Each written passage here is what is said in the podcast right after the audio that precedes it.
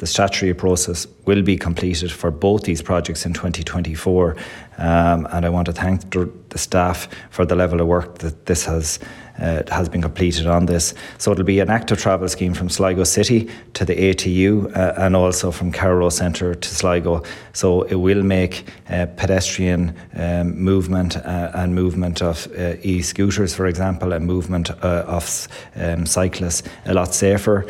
also in terms of bus and bus transport, bus movement, bus stops. So we will look at infrastructure in terms of public lighting, in terms of segregation of lanes, and this is going to be a huge scheme.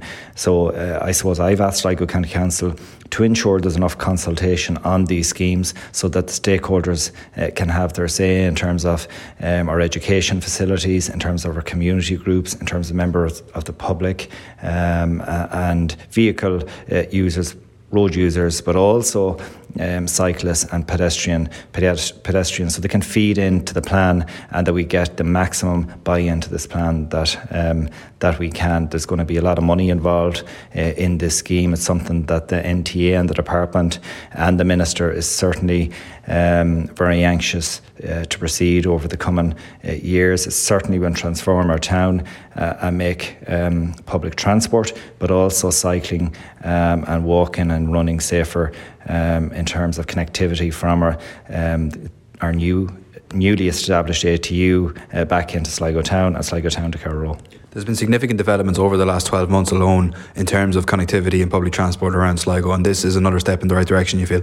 Yeah, absolutely. Look, we've invested millions upon millions in active travel throughout County Sligo. We certainly see that we've improved pedestrian access. A good example of that is how we've joined Collooney to Ballisodare by the provision of new uh, footpath, uh, new drainage works, new public lighting, uh, and that is ongoing at the moment, due for completion in the coming months, where we will have safe access to and from Collooney railway station back into Ballisodare, but also back into Collooney. Uh, and that's one of those projects which has been funded under active travel. Um, massive improvement uh, in that area, uh, and I welcome the fund. And this is going to be one of those key projects in County Sligo where we will have that safe connectivity to our ATU to Sligo uh, and back out to Carraroe. Um, so hopefully it will improve um, safety for for vehicles, but also for cyclists uh, and uh, pedestrians.